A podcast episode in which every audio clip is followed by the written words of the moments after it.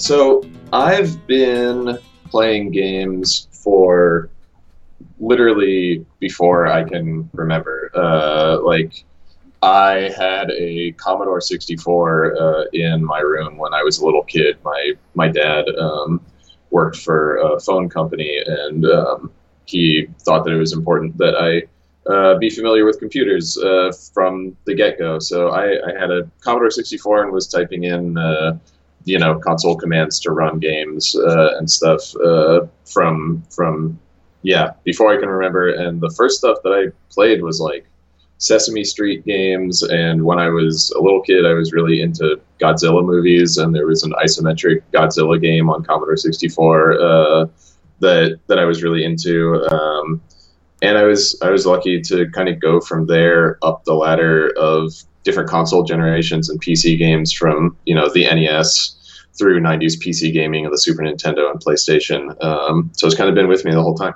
Mm. Like like you mentioned, that kind of golden era of nineties P C games. Like, what what were you playing at that time? Like, obviously the obvious would be Doom and all that there.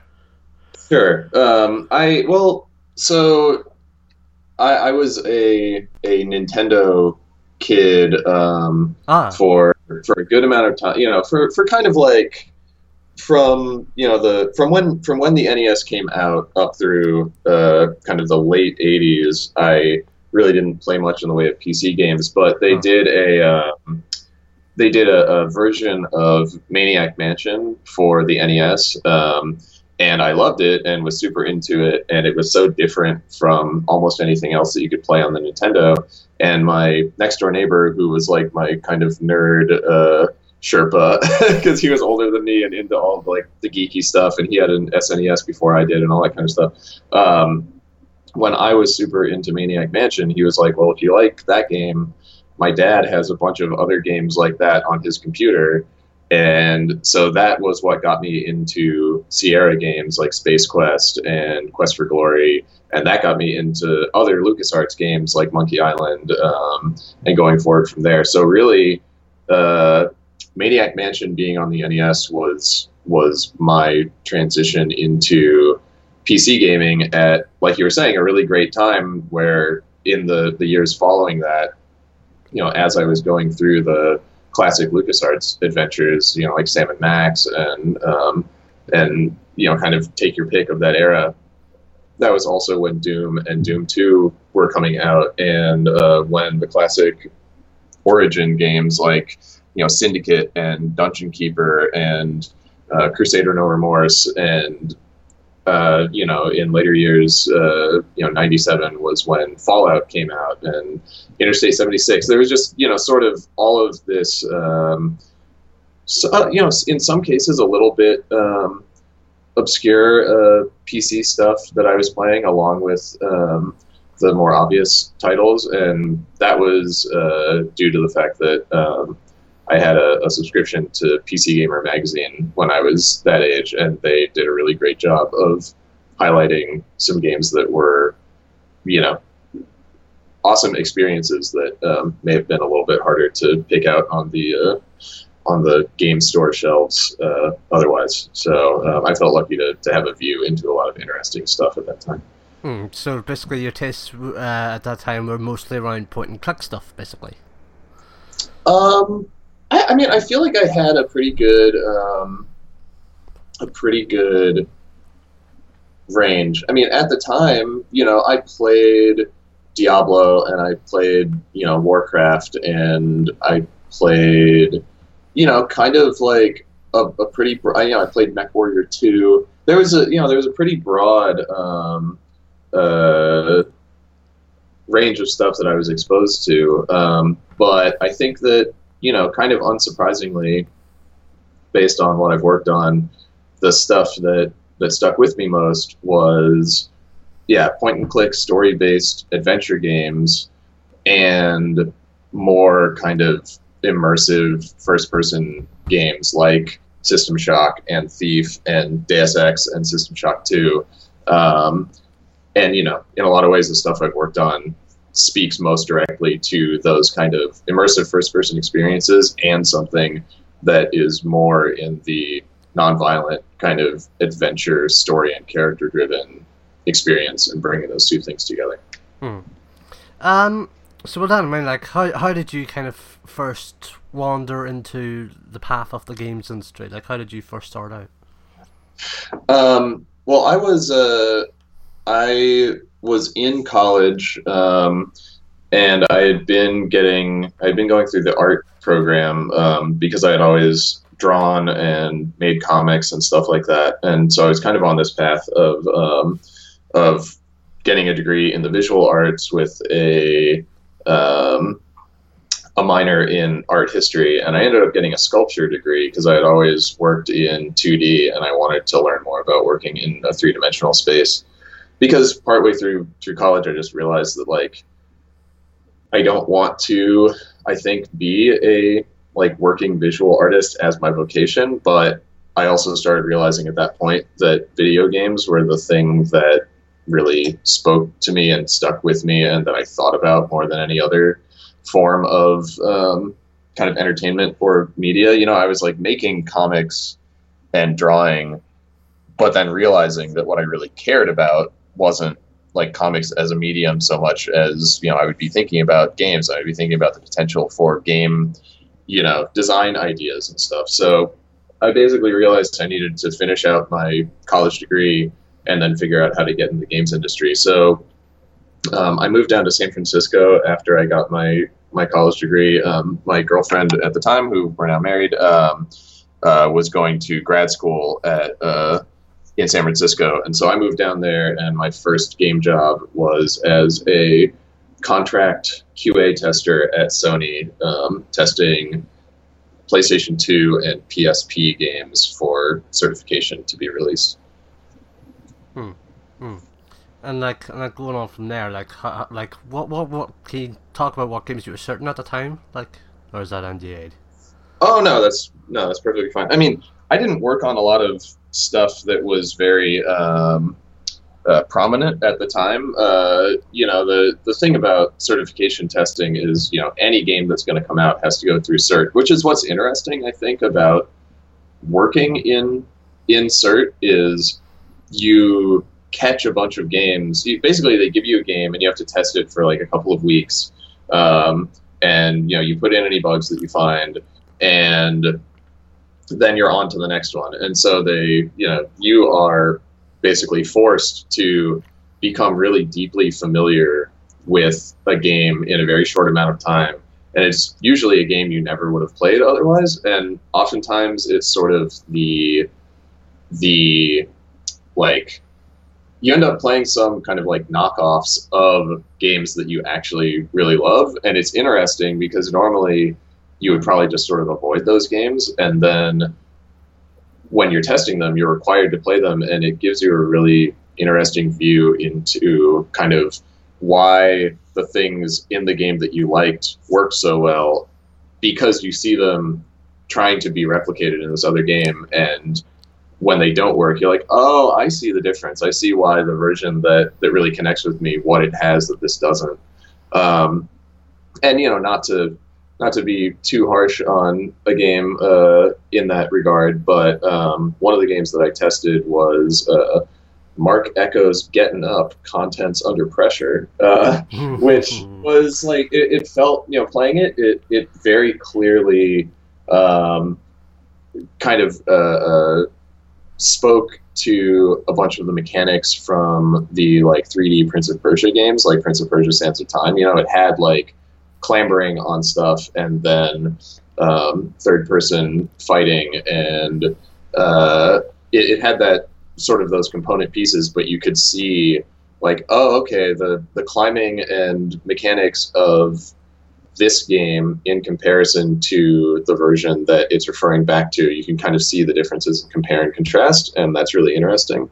Um, one of the only games that I that I got to be a tester on that is very um, well-known or well-recognized um Is, I, I was I got to be a tester on um, Metal Gear Solid three Subsistence, the like special edition they released that um, had some updates and stuff. Because basically, uh, at one point, one of the pardon me, one of the test leads um, came around and was like, "Okay, who here has played all the way through Metal Gear Solid three?" And I had and put my hands up, and they were like, "All right, you, you, and you." You're testing Subsistence because you already know how to get through it. So so you can like test it more quickly. Um, so that was cool. But one of the interesting things was um, at that time, the way it worked was you were uh, you were a temp, basically. Like you were a contractor and you were being paid by the hour. And they needed, you know, the way that it would work is like there would be people working there and they would have a game come in. You know, they would like literally like receive discs of a build of a game, and then they would be like, all right, this game just came in, we need people to start testing it now.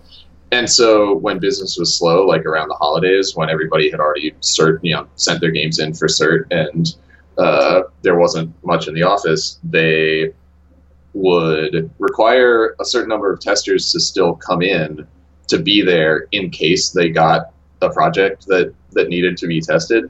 Um, but in the case that there wasn't anything for a tester to do, they were basically like, okay, you're here, we're paying you, you need to be at your workstation basically looking like you're doing work. And so if you if if you're on call and you're sitting in your seat and you don't have a game assigned to you, just bring in your own games and play stuff uh, while you wait for an assignment to come in.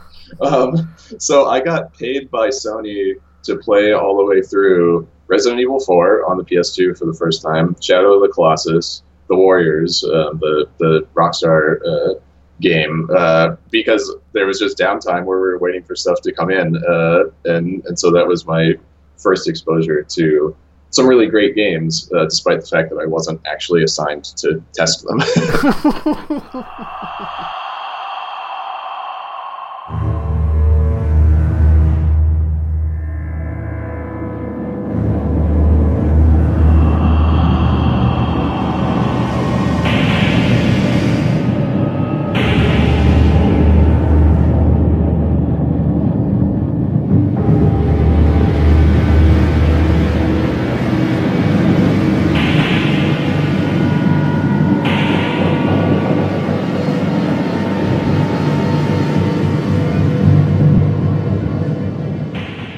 On that note, let's talk Resident yeah. Evil four, shall we? Let's talk Resident Evil four as your favourite game. Um, so, how are you, anyways, with horror, anyways, in terms of games and other forms of entertainment? How do you cope with horror?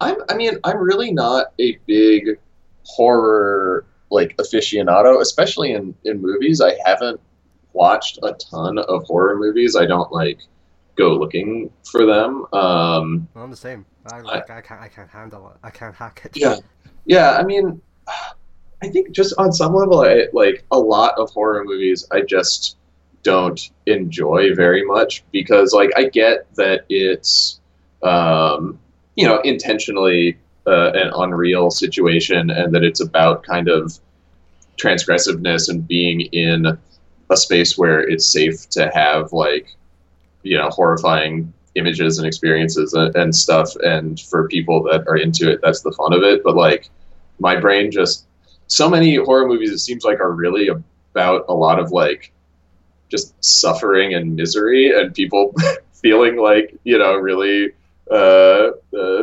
scared or in pain or whatever, and like I don't know. Something about it's like my brain is like I don't, I don't desire to to experience that side of humanity more than I need to. I guess, I guess.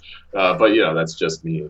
No, no, no, no fair enough. Like, I, like I can only handle tiny bits of horror, and even then, that's yeah. once in a blue moon. And even then, it's yeah. not, it's not with movies as such. It's only with games. Like, I could count the on one hand the amount of horror games I've played, like yeah. that I can handle. Like, Alan Wake, Resident Evil itself, like Resident Evil four, like although yeah. we'll, we'll get to that in itself, and Silent, right. and Silent Hill three and Evil Within, and I even have a copy of Until Dawn that is still yet to be touched. Really. Yeah, like, I, right. I, I, I, I can't, and I don't know why I put myself through that, but I just do. See, yeah, for me, it's not about like it's not the tension or like the scariness that I that I. shy away from, because yeah I, I played all the way through um, Amnesia The Dark Descent, which is like a very kind of like tense, scary game, um, and uh, I don't know yeah I've I've played multiple, like I love Silent Hill two. I've played a lot of Resident Evil games, though some of them are certainly scarier than others. um, I've you know I, I, I've played uh, Fatal Frame and other horror games that um, really are kind of, and there, there, you know, there's some games like System Shock two and stuff that um, are hugely, uh, you know, important to me. Or certain parts of Thief are like really freaky and scary, and that is cool by me. Um, in a lot of cases, in in films, I guess it's more of just sort of like the empathetic reaction to like, oh man, this person's having such a bad time. I don't like, I don't like it. uh, but you know, that's a, I guess that's a personal. It's, I think it's a lot of it is just like what you can separate from, you know, like what's, how much you can separate uh, what you're seeing from like the intended experience that you're having of it. You know, mm. like I should admit up front as well. Like, I honestly thought the first Bioshock was a was a horror game initially, because like playing it, like playing the demo, I couldn't like I couldn't do it. I couldn't mm-hmm. do it because it was so the atmosphere was so tense as you were coming in the right. rapture. But yeah, and especially when you're stuck in the lift and there's splicers going all about the place, and I thought, no, no, no, I can't handle it. I can't handle this. No, no, no. It's only when I've played that when I've managed to go, con- like convince myself to finish the demo. I thought, I think if I can handle the demo, I can handle the full game fine. Right. I, I could just about handle it. But like, even when yeah. you mentioned stuff like System Shock two, like I had Jordan Thomas on last season talking yeah. about um, System Shock two and how freaked out I would be just playing that. And like, it came up in reference to a game that I re- uh, mentioned beforehand, which isn't meant to be scary in the first place, but yet somehow managed to be scary to me as an eleven-year-old. Metal Gear Solid two. Really? Uh, especially the third act of that game and the A I kernel. That right. Is, that is yeah. not something I should not have been playing as an eleven-year-old. Definitely not. But like, yeah. but even then, you just find those kind of horror tropes in games and think, no, I can't handle this. No, even even yeah. even, even in the stuff that you don't associate with horror, like Metal Gear Solid two. Right. Like, nope, can't, can't, can't, can't, nope, can't, can't, yeah. can't deal with it. Um, so, like you mentioned, like your past experience with Resident Evil itself, like like go into a bit more detail about that, like how you first started out with the series. Well, I uh, the the first time that I ever played Resident Evil, and speaking of uh, like generational differences and uh, world differences uh, at the time, so I for my ugh, I don't know, I guess. fourteenth, fifteenth birthday, something like that, um, whenever it was, uh, I had, had some friends over, and um, and we were nerds, and I rented a PlayStation one from Blockbuster. Like, you could rent the the hardware at the time. You had to, you know, your parents had to put down a deposit on their credit card and so forth, but um, I rented a PlayStation one and rented Resident Evil and this like top-down isometric, super gory uh, action game called Loaded, uh, which looked cool to me. Um, and Loaded, uh, I you know I remember because of that whole uh, because of renting it for my birthday and everything. But Resident Evil was uh, yeah, it was a launch title for the P S one, and um, my first exposure to it was playing it with my friends and kind of having this experience that was so unique to it was so unique in and of itself, both because, like, you know, we we all played games on P C, so we weren't unfamiliar with, like, three D graphics and um, you know, F M V um, cutscenes and stuff like that.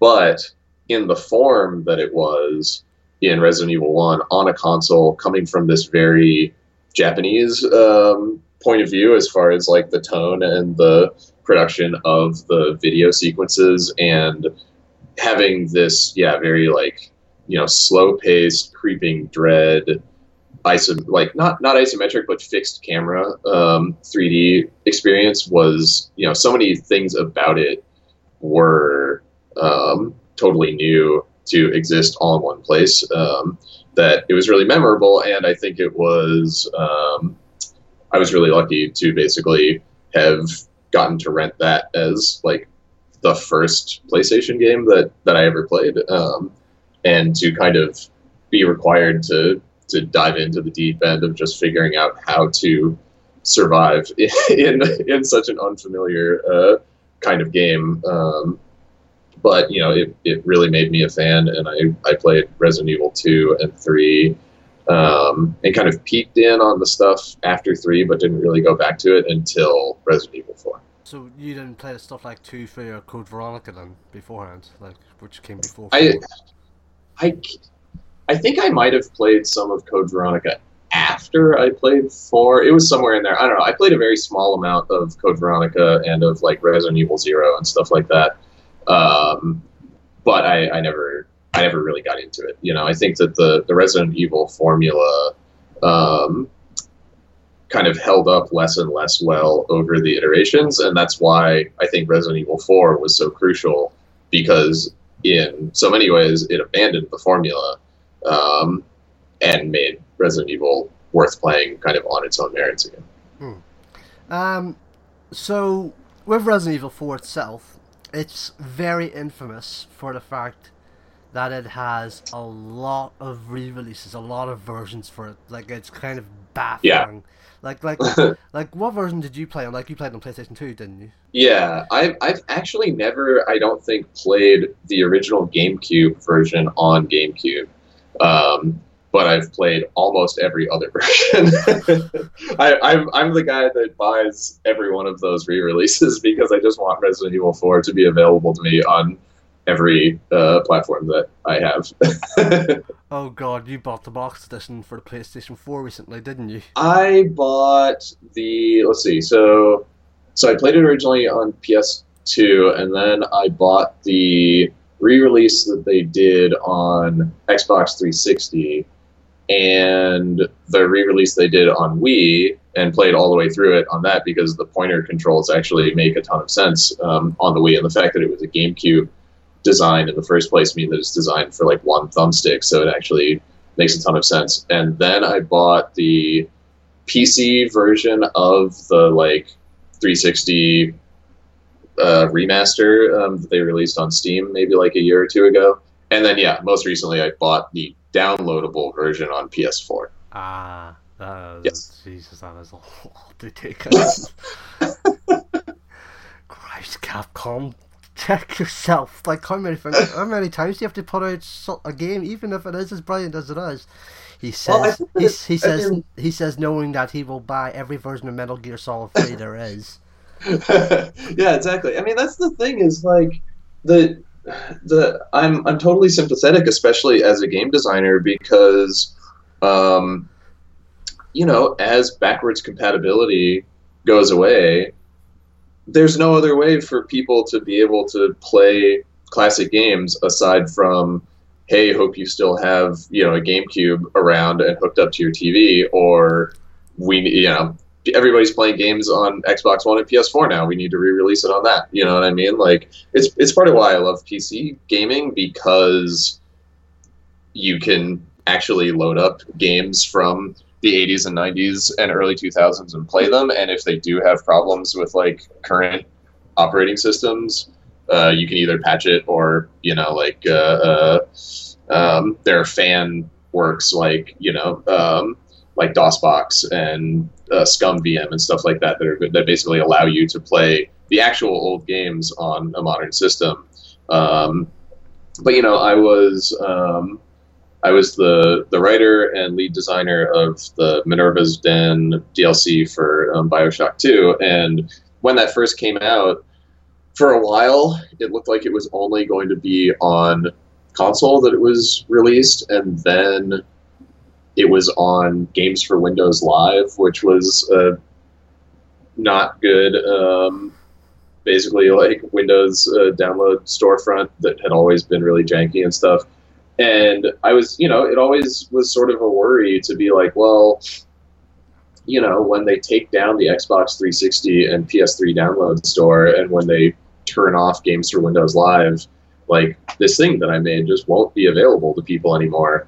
And so when they removed Games for Windows Live from Bioshock two and re-released it on Steam, and now, like, Minerva's Den has a Steam page, or when they did the... you know, the, the remastered collection for Xbox One and P S four and P C most recently, that now, you know, somebody can have heard of a thing that you worked on and want to play it and be like, oh, I can actually get it just, like, on this thing that I have that's what I play games on right now, hmm. and that my cat's screaming at me in the background, which you may have heard. Yes. Um, I don't know. It's it's a it's one of those things that it's, like, it's kind of a catch twenty-two where it's like, yeah, man, there's, like, so many versions of this game, this is kind of ridiculous, but I think there's also some value to just being able to have something be available to people with as le- with as little friction as possible. Um, and I-, I wish that backwards compatibility on consoles was more of a thing, but I also get, in a lot of ways, why that's not just an easy, you know, checkbox to, to mark off for people that are making and maintaining that that hardware and, and those download platforms and everything. So, I don't know. Yeah, it's weird. But I've bought, like, yeah, six different versions of Resident Evil four, and I don't plan to stop anytime soon. So bring it on, Capcom. I'm ready for it. um, so on that note, like, what would you say is the best version of the game to play? I So, I think that the Wii version is um, a really good... Uh, uh, match, because, as noted, you know, the, the game was originally designed for the for the GameCube, which only had one thumbstick. Um, you know, it had, like, the C stick, but it really didn't work like a two stick setup.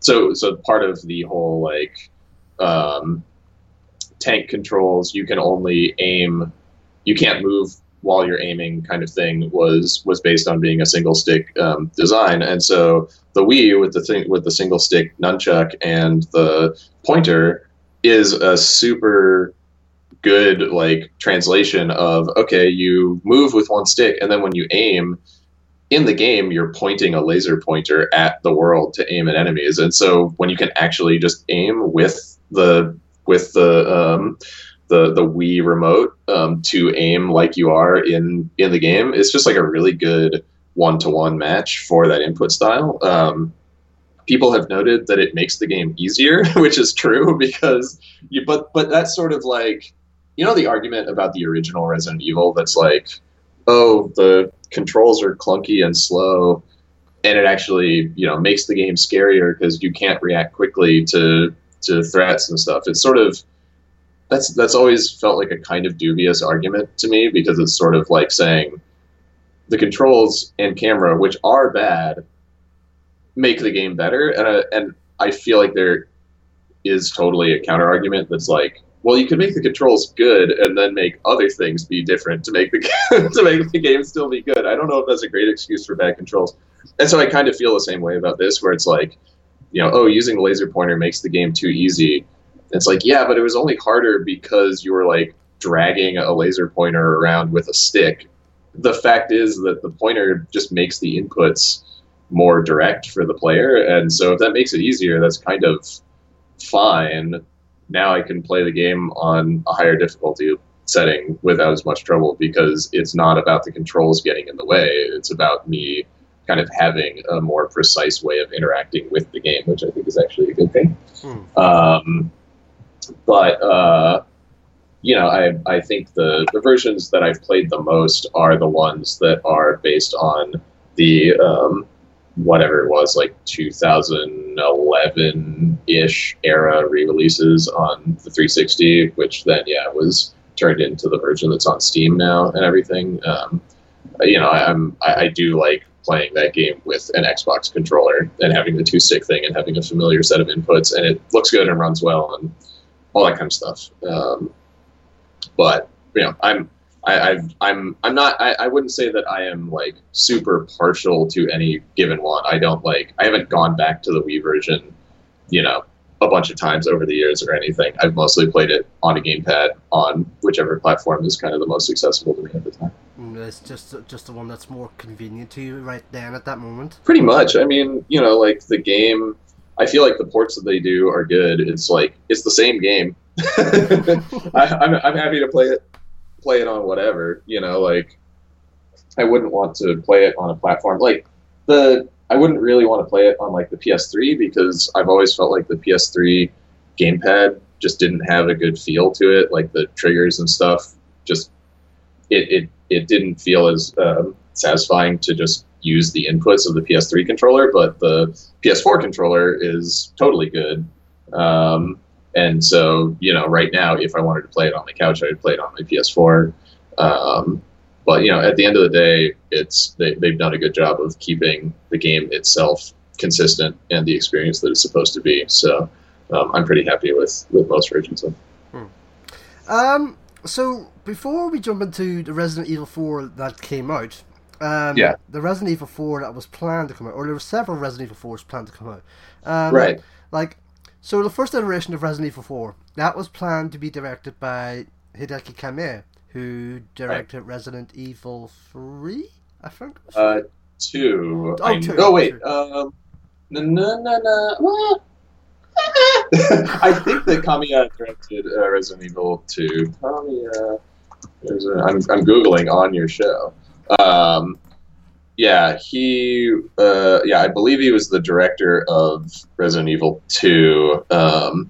But uh, um, Shinji Mikami, the creator of um, of the original Resident Evil, was still, I think, heavily involved. Oh, yeah. Yeah, yeah. yeah. yeah. Um, now, Kamiya's iteration, he was planning to be a kind of stu- uh, cool, stylish action game. And it wasn't planning to star Leon, but that was canned, in part because it strayed too far from Resident Evil. And right. what was canned as Resident Evil four became... Devil May Cry. Yeah. So, like, would, like, saying that, though, like, would you have been interested in playing, like, a Resident Evil four, which was kind of planned to be a Kamiya-based, cool, stylish action game? Because, like, Kamiya, Kamiya's motif, basically, at this point, is cool, action, stylish action games, like, as we can see from right. Bayonetta yeah. and all that there. Yeah, and very kind of over-the-top. Oh, and, definitely. Uh, you know, very campy. Uh, which, yeah, I think was true of Devil May Cry and its sequels. Um, I mean, I, I guess, you know, I'm I'm pretty open to if it's a, it, you know, if I if I play it and think it's a great game, like, I'm cool, you know? Like, there's certain things that when you hear about it up front, you're probably like, you know, well, that doesn't sound like Resident Evil, but maybe, you know, from hearing the pitch for Resident Evil four, you know, you would feel that way too. Um, and, you know, I think that Resident Evil four was a huge departure in a lot of ways, but that doesn't really matter if the game, yeah, is like a good experience. So, you know, thinking of the alternate reality where basically instead of Resident Evil four, there was a Resident Evil that was a whole lot more like Devil May Cry is like a weird reality to think of. Um, but it, it could have been cool. Um, from my own perspective, I, you know, I'm glad that there was kind of that split in the timeline there, and Devil May Cry got to be its own thing because, you know, I think that the Resident Evil four that we got is incredibly crucial and a great design, and, you know, represents a lot of the core of what is um, like central to the thematic experience of a Resident Evil game, um, while being being something new. So it would be a shame if we missed out on that. Um, but, you know, it's all kind of theorizing about uh, alternate histories at, at that point, you know? Mm. um, sorry, we both got a case of the coughs. Yes, We're recording sorry. this in the middle of the winter, and these things happen. Yes, we do. um, case in point. Um, there we go. um, there was actually one other iteration before we got to the version that we did get to eventually play on the GameCube. Yeah. Um, and that was the version which did star Leon, and it was actually announced before, um, but it was subsequently canned. But like, it had Leon, but it was more horror focused than it was action focused. Like, it was yeah. it was planned to be like otherworldly, paranormal stuff. Like, you would have to fight suits of armor and ghosts and even living dolls. Yeah, and, like, and they they yeah. they released. I, I saw some. Um, I've seen some like prototype footage of that um, that has been released in the intervening years, and it was more. It was closer to a traditional Resident Evil game. Like, it had fixed camera, I'm pretty sure. Um, and the interesting thing is, is they used some of the environments from the the footage that I saw in the shipping game of Resident Evil four. There were just different enemies, and you navigated differently. And clearly, it was, in a lot of ways, a different game, but they still retained some aspects and kind of repurposed um, stuff that had been built for that uh, into the, the final version of the game. Hmm. Um, so, there was, like, I think you mentioned it yourself just then, like, there were those traits of the game brought over to the final game, and one of which was the kind of over-the-shoulder camera view. And, like, with Resident Evil one through three, like, and, and with um, Code Veronica, actually, you kind of had this fixed view of, yeah. you know, seeing, you know, a character like Leon or Chris or or Claire or Jill coming down a corridor or whatever, and then all yeah. of a sudden, like, a monster pops through the window. Whereas, like, now with Resident Evil four, you're looking right behind him with that, like, over-the-shoulder camera view. Like, how, like, how much of that was a game-changer, do you think, towards, you know, not, not even just Resident Evil, but for action games as a whole? Like, it really was a kind of paradigm shift in a way. Yeah. There, there were not, you know, there, I, I mean, in my... in my awareness of these things, yeah, there were not a lot of tight over-the-shoulder, like, third-person shooter kinds of games uh, before Resident Evil four. You know, it's not like they're, like anything, it's not like there weren't any precedents at all, but this kind of feel of, in a lot of ways, Resident Evil four, practically, when you look at it, when you look at a screenshot and you think about it, Resident Evil four is practically more of a first-person game. Like, if you took a first-person shooter and you just replaced the gun on screen with Leon, that's basically the perspective that you're seeing in Resident Evil four. So it was this really interesting collision of very direct control, very direct relationship to the environment, while still being a third-person game where you can see your own character, but it was practically more like you were moving yourself through the environment with Leon attached to you than uh, than than something that we see even today, like Uncharted or whatever, where it's like you are moving the character around the environment and you're also moving the camera around the character, and you really are kind of like driving your character around the environment from the outside, um, and that that very direct connection to Leon as a thing that is always on screen and that is really kind of an extension of your position, um, I think was really unique. And and obviously games like Gears of War, um, the the creators of, of that that series talked very directly about how Resident Evil four was a huge, you know, point of reference, and they were basically like, we want to take that perspective and that that core um, kind of shooting paradigm and, you know, modernize it a little bit for two sticks and make it, you know, punchier and, and more, um, you know, more, uh, I guess, mobile. Um, but I think that, yeah, Resident Evil four was sort of a solution to a problem that they arrived at and that they they had a vision for within the development of that game. And it was an example of a new thing that people who are making shooter games could do. And I think it has had, you know, a huge, huge influence um, going forward on the kinds of games that we've played since then. Mm. Um, look, with Resident Evil four itself, like, it was all, it kind of, I don't know if I would say it would shy away from more of the horror aspects of the first few games. Like, it was still a horror game as such, but, like, if yeah. uh, there was a bigger focus, certainly, on it being an action game, and I think that was kind of why I was enticed into playing Resident Evil four, because like, like I said, I, I can't handle horror very well, mm-hmm. and like you said yourself, like you can't handle horror very well, but but I think that was a big reason as to why I got into Resident Evil four, because it focused a lot more on action than horror, and I think that was actually kind of why I um, enjoyed Resident Evil five a lot, when other people didn't.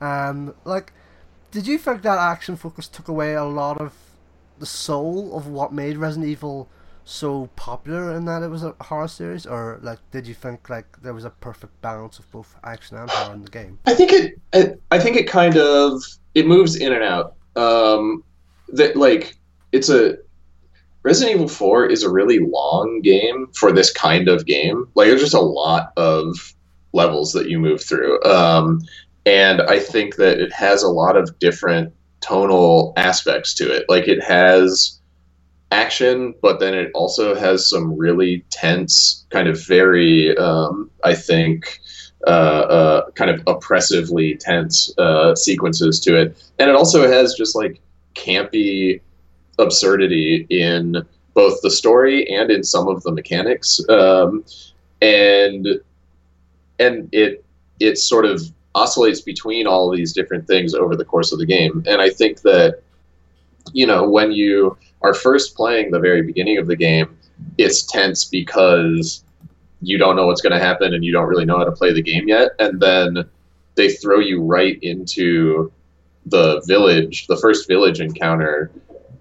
Very, you know, very early. They just do some initial kind of tutorial stuff, and then they throw you right into that, that village encounter. And it's almost guaranteed that you're going to get killed during that thing. And it's almost guaranteed you're going to get killed suddenly by the chainsaw man.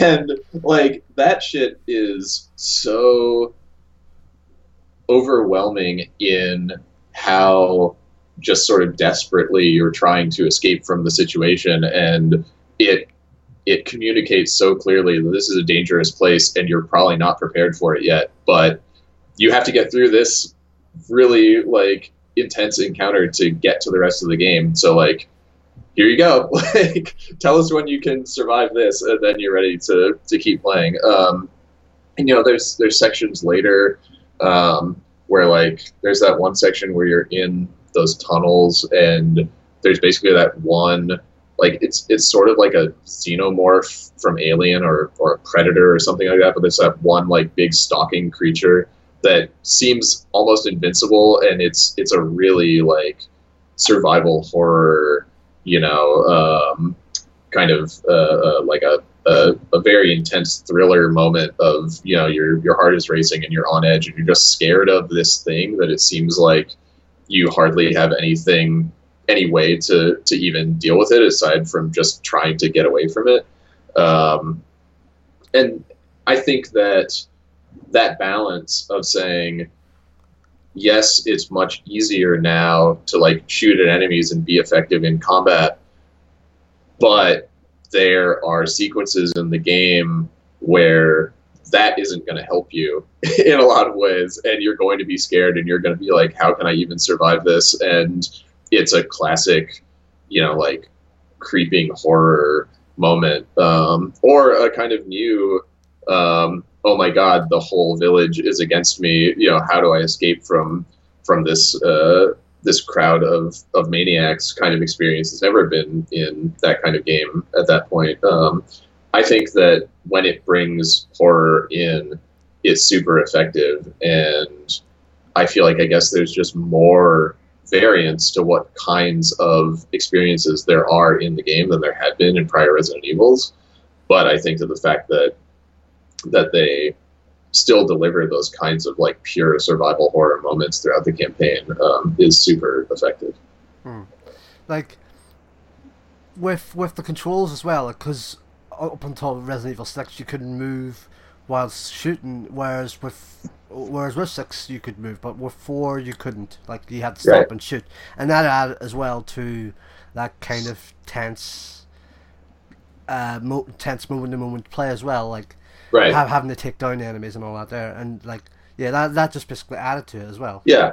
And I, you know, I, I think that on the one hand, that is one of those things that was um, tied to the whole GameCube input uh, device kind of um, uh, as a starting point, um, but that it was tied so well into the design of saying you have these two different states and they're totally separate and they're very distinct, and part of your decision making is like, am I moving or am I aiming? And if I'm aiming and guys are getting close to me, I need to switch states and evade and then go back into, you know, it's sort of like being in an aggressive versus an evasive um, phase that you're under control of. Um, you know, I wouldn't mind as as a slight update for dual stick controllers if you could move while aiming, but maybe just like very slowly. You know, like I don't really see a reason that you shouldn't just be able to back up very kind of like carefully while you continue to aim. Um, but for me, that would a mostly just be a concession to like, well, why can't I do that without hopefully impacting the like core experience too much? But the other side of it is, as soon as you add in that one new thing, even if it seems like, oh, you know, like you hardly, you know, you, you, you can move, you're just moving very slowly, so it shouldn't have any impact on anything. Like, it immediately changes the balance of every encounter, and it immediately introduces edge cases, you know, of like, well, what happens if you back into this thing while you're aiming and all that kind of stuff. So, you know, coming from the game development side, while I while I see something or I'm like, oh, it'd be nice if we had that, you know, if you just threw that in, I also have a total awareness of the fact that anything that seems easy actually is a total uh like has so many it's a, any any idea that seems easy is just the tip of the iceberg, and the iceberg is all the other shit that you never imagined that it would cause problems with that now you have to deal with. So what I mean to say is Resident Evil four is perfect, don't change anything about it. um you mentioned the absurdity of some of the aspects of the game, like from a story and mechanically, I noticed, and when you when you said that, especially mechanically, there was one yeah. thing that immediately popped in my mind, and that was the shopkeeper. Yeah, and just how absurd that he is, or, or what that is, or I don't know how to pronounce yeah. it in that way, but that, that that just goes with the absurdity of the game in itself, anyways. Yeah, the the shopkeeper um, who just yeah reappears everywhere and is such a strange um, presence in the game, and kind of lends another element of kind of otherworldly, uh, otherworldliness to this um, to the setting. And then just like so, so much of the dialogue between Leon and the other characters, and over the radio and everything, and just the the very jokey corniness of like goofy one-liners and innuendos and stuff, which is, you know, totally at odds with sort of the the the darkness and uh, and and tension of being stalked by, you know, people with pitchforks and everything. Um, and I think that something that I really appreciate about it is just that the game doesn't take itself more seriously than it needs to, or than it should. You know, like I don't think Resident Evil four would be better if it was super self-serious about its own story and its own setting. Like, I, I like, I really love the balance of, okay, trying to acknowledge and go to like the logical conclusion of what this setting and story really means is just ridiculous, but we're not going to back away from it and just be like, it doesn't have a story at all, you just walk forward and shoot enemies. But we're also not going to try to say like, no, this is serious, you know, art. We're we're gonna like really be about like how important our lore is. They're like, no, we're gonna like acknowledge and invest in the fact that this game has a narrative, and also acknowledge and invest in the fact that it's kind of ridiculous, but the characters aren't aware of it. It's not like self-parody or, you know, like kind of meta fourth wall stuff. Like, the characters are all in a world where this stuff that's happening is very important to them, but the creators are kind of like on the same page with the player of, yeah, but this is this, this is kind of silly though, uh, which is a really hard line to walk. And I I totally, totally appreciate um, the fact that the game is so true to itself in that way. Mm. Um, so with that, man, like, in playing Resident Evil four, like, how did you find playing as Leon, and like as as an add-on to that, like accompanying um Ashley accompanying uh, uh, uh Ashley as an accompanying uh, accompanying character, like for you, like it, like playing Resident Evil four, like certainly for me, like it was one of the first times, like it was basically a kind of um hold your kind of like keep keep an eye on your companion at the same time as one mm-hmm. of those kind of first games that. Like, encountered in that way. Like there's a few others obviously that that's just come out since then that kind of stick out for me, like Half-Life two, although Alex can really, you know, keep an eye out on herself because she's such a great character, but like yeah. as well as like things like R E and um, Half-Life, things like recently as well like Bioshock Infinite and The Last of Us, and coming to a game that's just come out fairly recently as we're recording this, not even a tale of two humans, but more a human and a thing in The Last Guardian. Yeah. Well, and I think pointing back towards that, I, I don't know. I haven't looked. I, I, I don't know if this is, like, a thing or not. Um, but uh, as far as The Last Guardian goes, um, Ico came out a number of years, oh, yeah, like, Ico, I guess I three or four Ico. years. Yeah, so that came out, you know, three or four years before Resident Evil four did, and I have no idea if it was a direct influence, but I could totally see it being something that the Resident Evil team played, and you know that was could have been part of um, one, you know, one of their points of reference, um, because you know the relationship with Ashley is different in a lot of ways, mechanically, thematically, everything else. But you're right that there weren't a lot of examples of a kind of meaningful, like mechanically meaningful um, companion character in this kind of game. And furthermore, you know, in Ico, it was very much an escort quest thing. And like the mechanic of protecting Yorda in combat in Ico is very similar to Resident Evil four, where it's like, they aren't trying to kill her, but they will come up and literally throw her over their shoulder and carry her off to, you know, the the whatever, the door, uh, where if you let her get through the door, it's game over. And that's like the exact same uh, mechanic. Um, so, you know, I, I would be interested to know if, if those two games are directly in dialogue. Um, but I think that, you know, to your question, um, I think that, you know, like Ashley as a character and as a concept, you know, is like a little bit problematic in how she how she's depicted, and it's not like a super um, you know elevated uh, kind of uh, perspective on on that relationship. Um, but I think that that fits within the campiness and the um, the tongue-in-cheek feeling of the overall experience. Like, it's not something that stands out at me to me as um, rubbing me the wrong way within within the context of the game and and the way that it approaches its story and and characters. Um, and then mechanically, I think it's a really interesting um,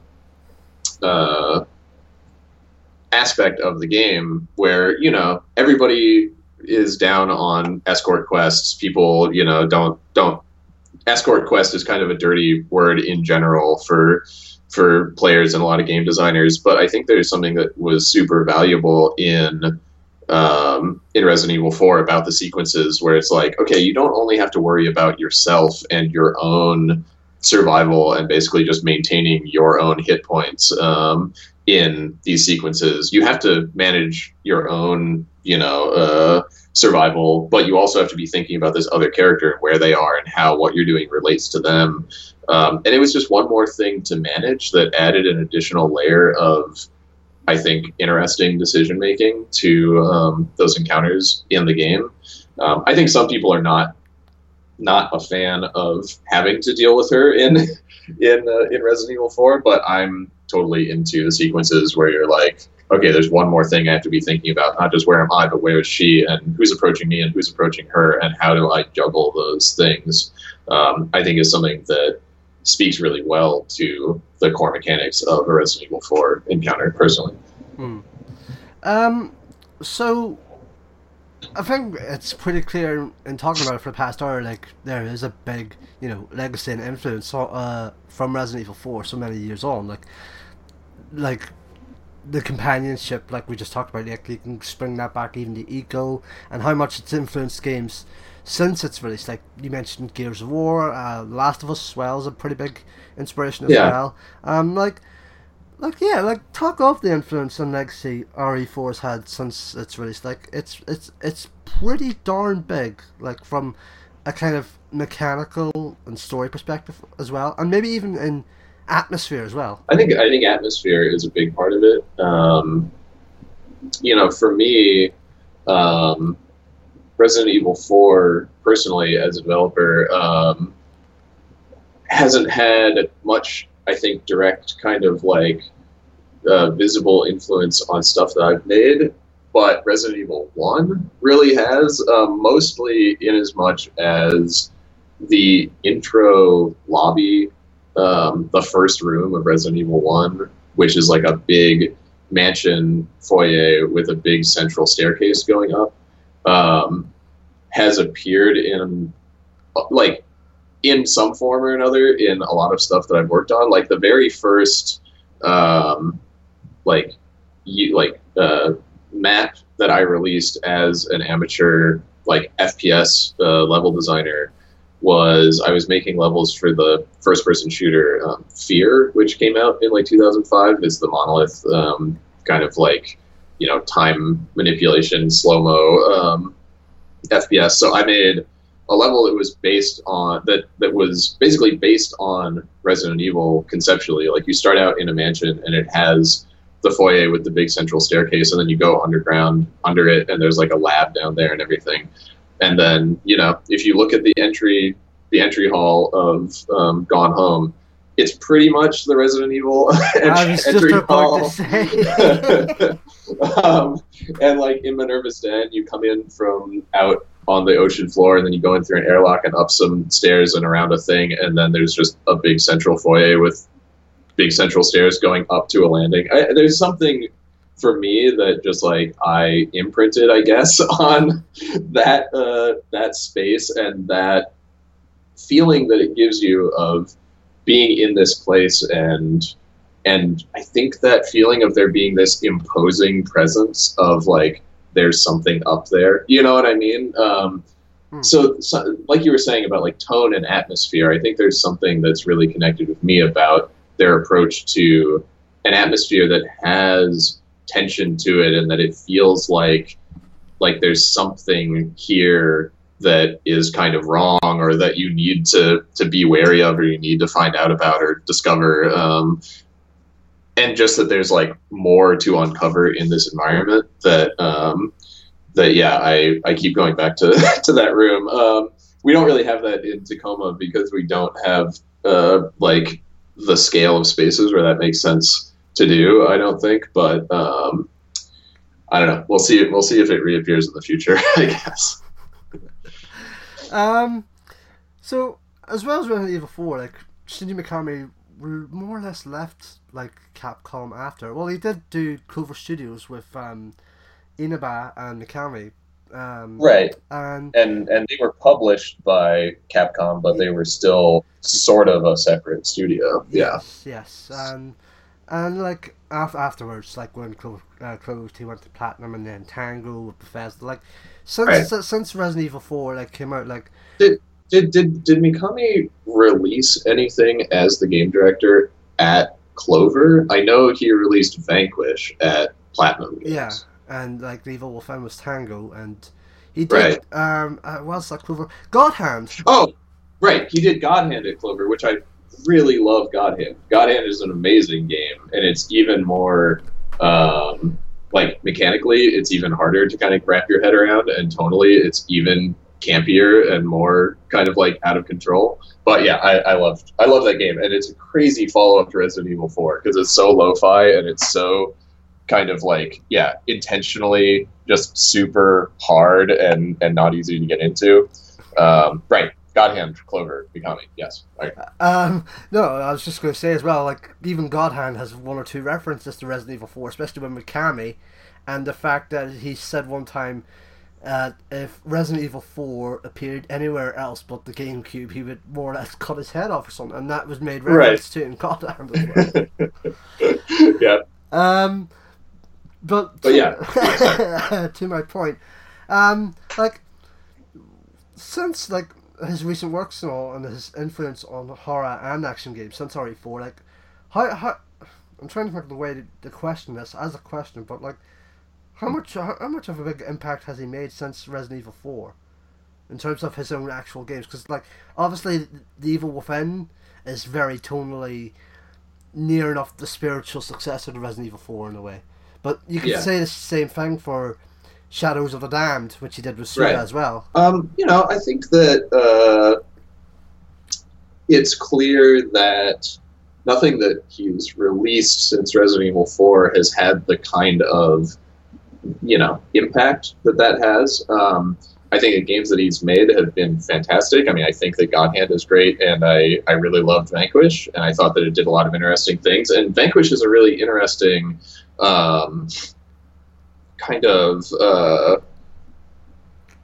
a response to the response to Resident Evil four. You know what I mean? Like, it's like Resident Evil four was, was very slow-paced and deliberate and had these very distinct kind of um, move and aim phases in its controls, and it was sort of all about that. And then other third-person games came along and were like, okay, we're going to make Resident Evil four more responsive and, and faster-paced and more action-y.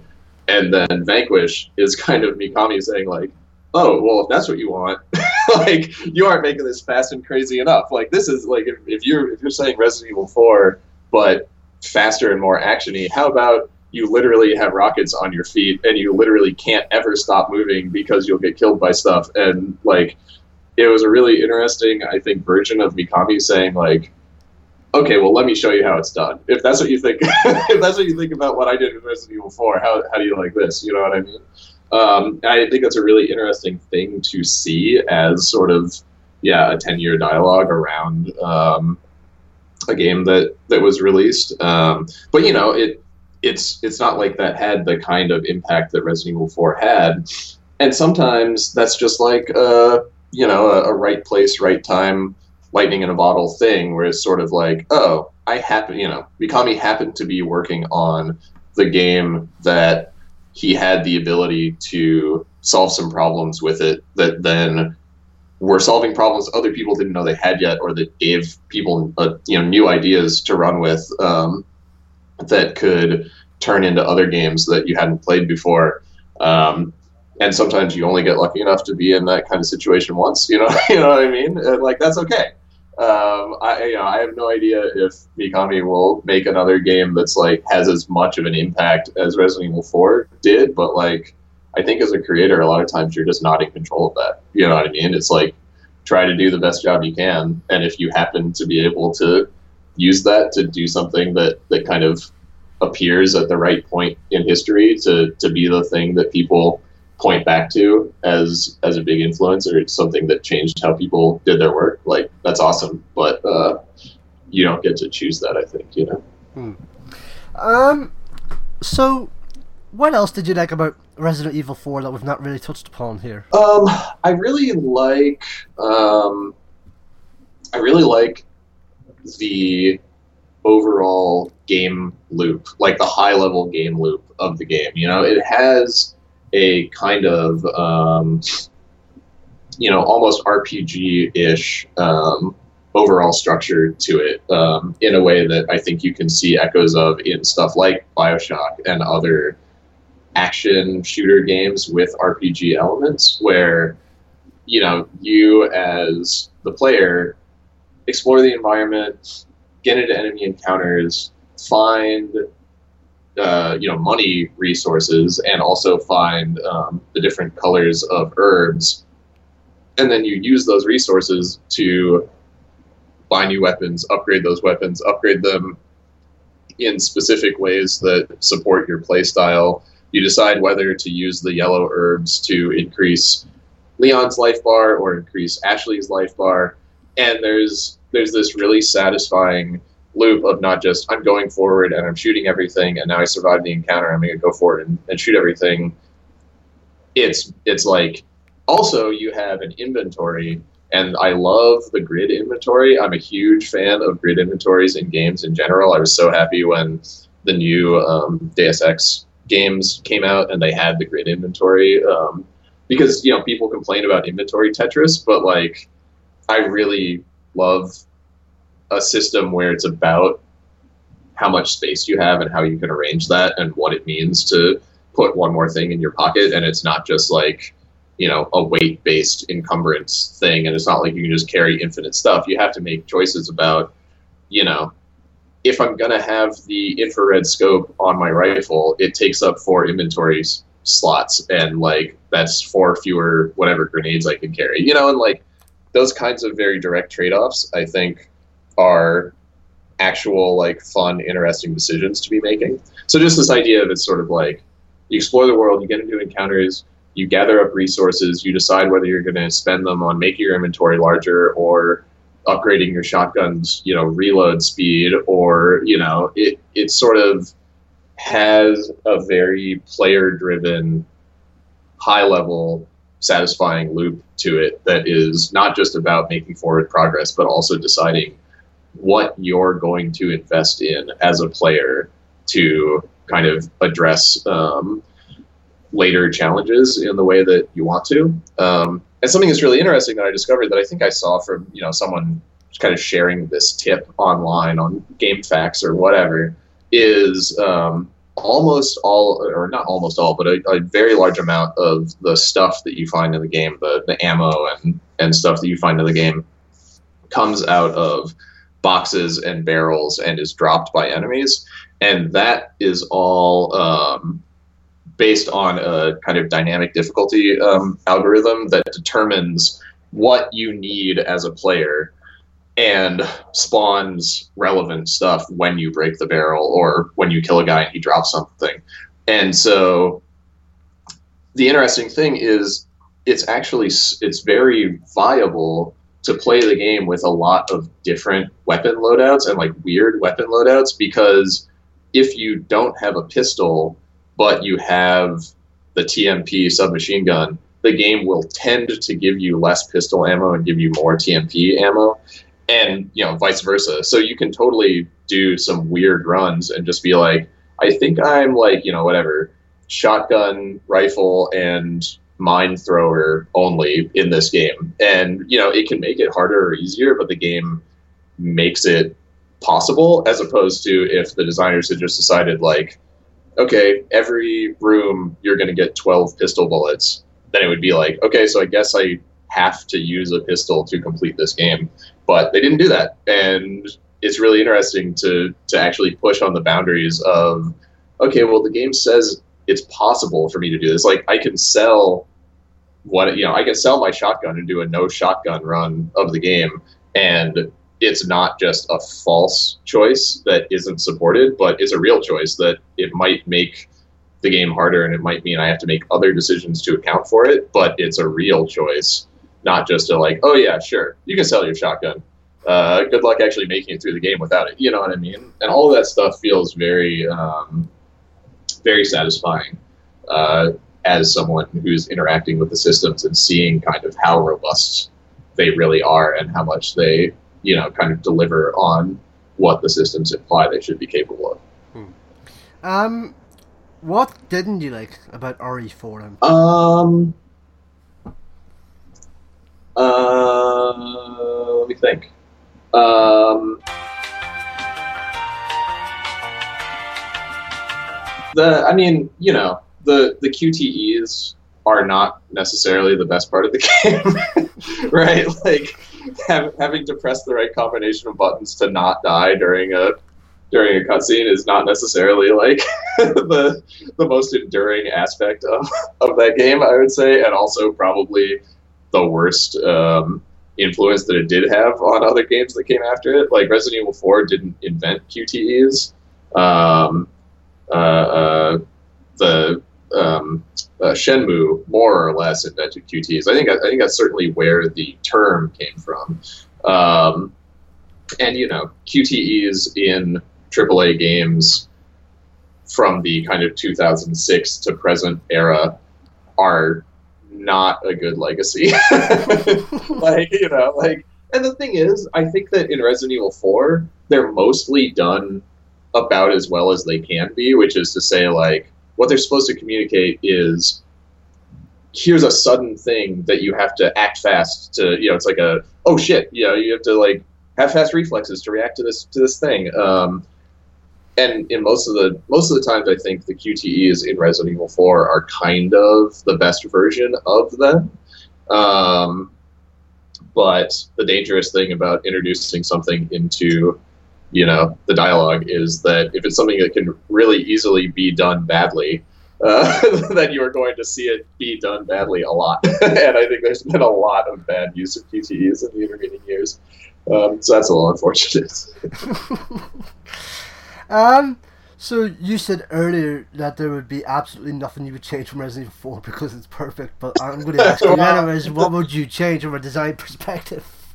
Yeah, I mean, yeah, I, I, I would seriously consider how necessary the Q T Es are. Um, I do think it would be nice if you could move a little bit, um, while you were aiming. I think there's some stuff about how it tutorializes um, what you can actually do in the game that could certainly be improved. I think there's some very crucial um, uh, inputs and strategies that are not very clear unless you kind of get them from a secondary source that's not inside the game. Like the, you know, they, they give you the little gameplay manuals as you're starting that kind of show, you know, tell you all the stuff that you can do, um, but it's easy to not really internalize it. So like stuff like the quick turn mechanic is like super important, and like just the fact that if you stagger an enemy, you can run up to them and do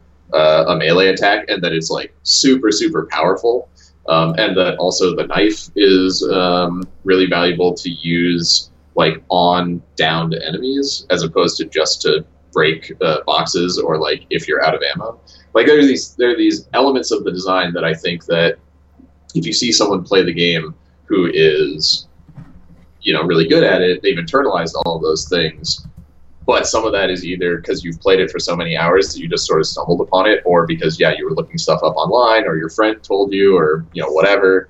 Um, and so I think that there are certainly ways that the game could show players how to be more effective um, on its own. Um, yeah, I also think that the the overall pacing of some parts of the campaign um, could be tighter. I'm not a big fan of a lot of the encounters on the island um, when there start being like, you know, mounted machine guns and guys with, you know, like military gear on and stuff like that. It's it's sort of like that's not the the aspect of the game that um, really thrills me. I mean, I think that the campaign for an average playthrough is well over twenty hours generally, and it's sort of like the game could be a little shorter.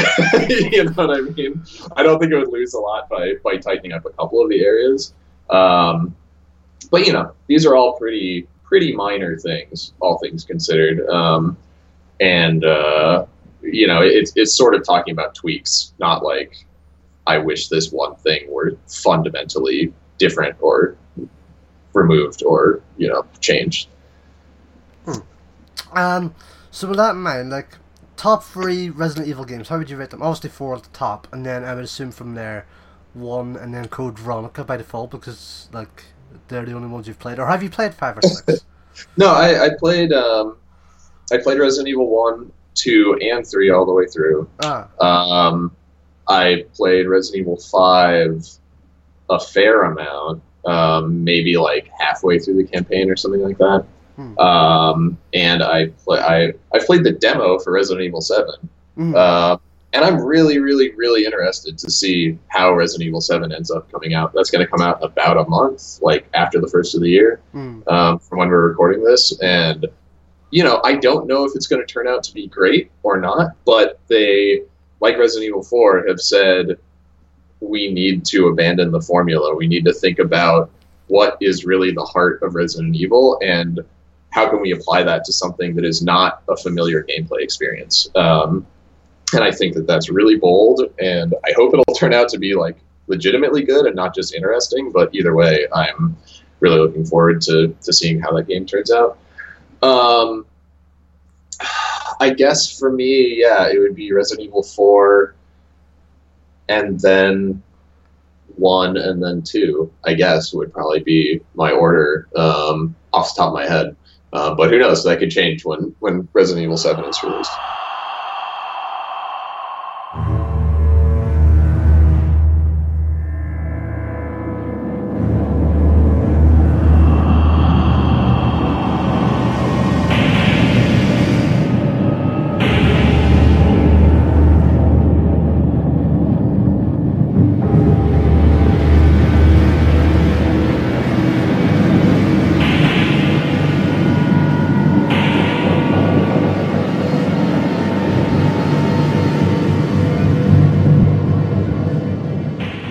Honorable mentions. Go for it. I mean, I didn't work on the original Bioshock. Um, I worked on Bioshock two and, and on Infinite, and so I joined that uh, that development team as a fan first and foremost. Um, so Bioshock one is definitely on my list. Um, you know, for being a new vision of what the classic immersive sim like System Shock two and, you know, Deus Ex and Thief, um, what those influences kind of mean to bring into a more modern kind of like console-focused um, action R P G experience, while still, I think, um, maintaining so much about what makes those games important, and especially what made System Shock two so affecting, like you were saying, the the tone and the atmosphere and the tension of being in this, this, you know, kind of oppressive place while still relying on those core mechanics of, of the experience being very player-driven and being very much about environmental storytelling, um, and kind of trusting the player to engage with that stuff and not forcing it upon them, while also establishing an incredibly kind of new feeling and inspiring place and set of characters. You know, Rapture and Andrew Ryan felt so um, fresh and fully formed when um, when you played that game. Um, so I think that's all super valuable. Um, one of my other favorite games is thirty Flights of Loving by Brendan Chung, um, Blendo Games, which was a short game released in twenty twelve on the P C, which is almost entirely wordless. Doesn't have any spoken dialogue. It's about twenty minutes to play through it. And it's one hundred percent environmental storytelling in a first-person perspective, but also using the language of film editing and, and cinematic uh, grammar to cut up the, the experience into this sort of a chronological order, and the player playing through it and being kind of fully engaged with driving what they're seeing on screen at any given point is reconstructing that into a narrative that is sort of implied more than told. Um, and it's so confident and so fully of its own form, um, and so effective. It's just, it's, it's really powerful. And yeah, you can get that on Steam for, I think, five bucks, you know, it's really short, and um, you can play it multiple times, and kind of, it's one of those interesting games where the first time you play through it, you get something out of it, and you're like, wow, and then the second time you play through it, you have context for all of the stuff that you see early, and it means even more the second time that you go through it, or the third, which is, which is just really satisfying.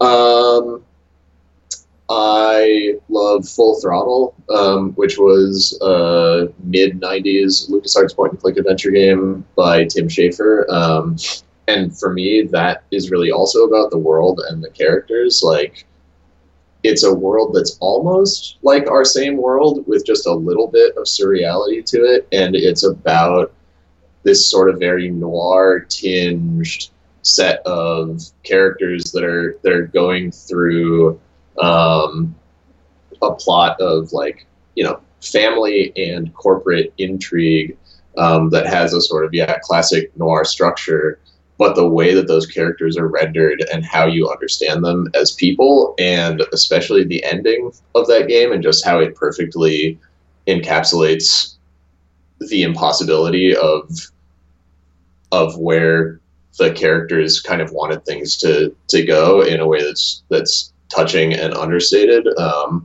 has been a huge influence on me. Um, so that's a that's a good that's a good few runners up. that, that, that's that's that's that is a good list. Um, so so top three games overall. How would you rank them? Obviously R E four at the top, but how would you fill out the other two? Um.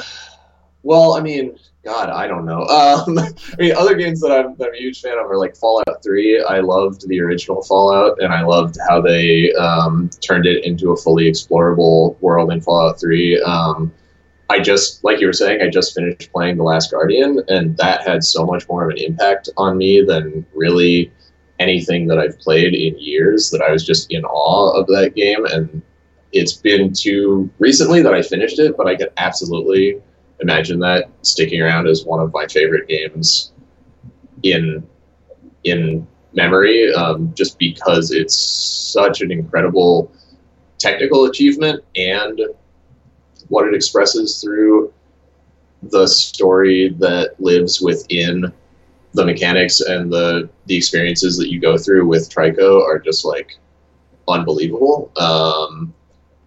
Uh, I, I love Animal Crossing because I like visiting my little village every day.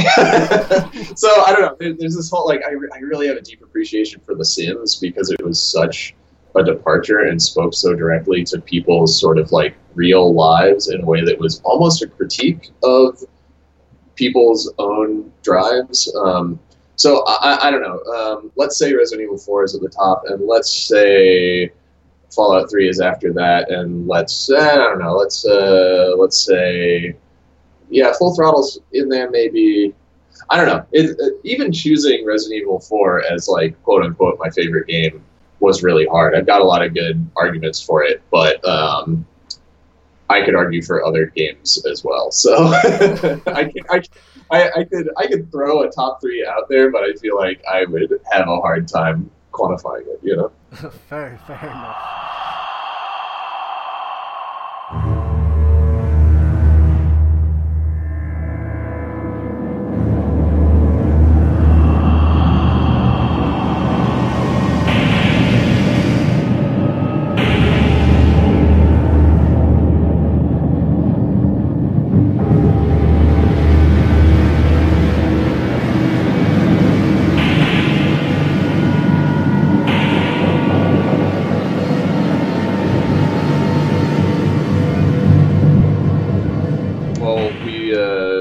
Game that that uh, our studio released most recently is Gone Home, and it's available on Xbox One and P S four and P C. So, you know, if you want to check that out, um, hopefully it's available wherever you would like to play it. And then right now, um, we're working on our new game, which is called Tacoma, which kind of speaks most directly to the System Shock two experience, as far as Tacoma takes place on a space station that the crew has been evacuated from. And it's a, you know, non-combat story exploration game about you arriving on this space station and trying to figure out what happened to the crew by um, interacting with these three D recordings of moments that happened to them before you arrived. So you're kind of moving through the space of the station itself, plus through the timeline of these events that happened before you got there, and you're able to move through the space while echoes of these moments are happening to the characters. It's, it's another layer of giving you more um, kind of ways to reconstruct a narrative as the player instead of kind of having it, it handed to you. Um, and we're excited about what we're doing with it. It's coming to P C and Xbox One in twenty seventeen. Um, uh, you know, we're still a little ways out, um, so we don't have a release date or anything, but if you want to find out stuff about that, you can go to tacoma dot game or um, check out Tacoma Game uh, on Twitter. Um, and if you want to follow me or anything I'm up to, I'm at Fulbright on Twitter. Um, and uh, I guess that's pretty much it.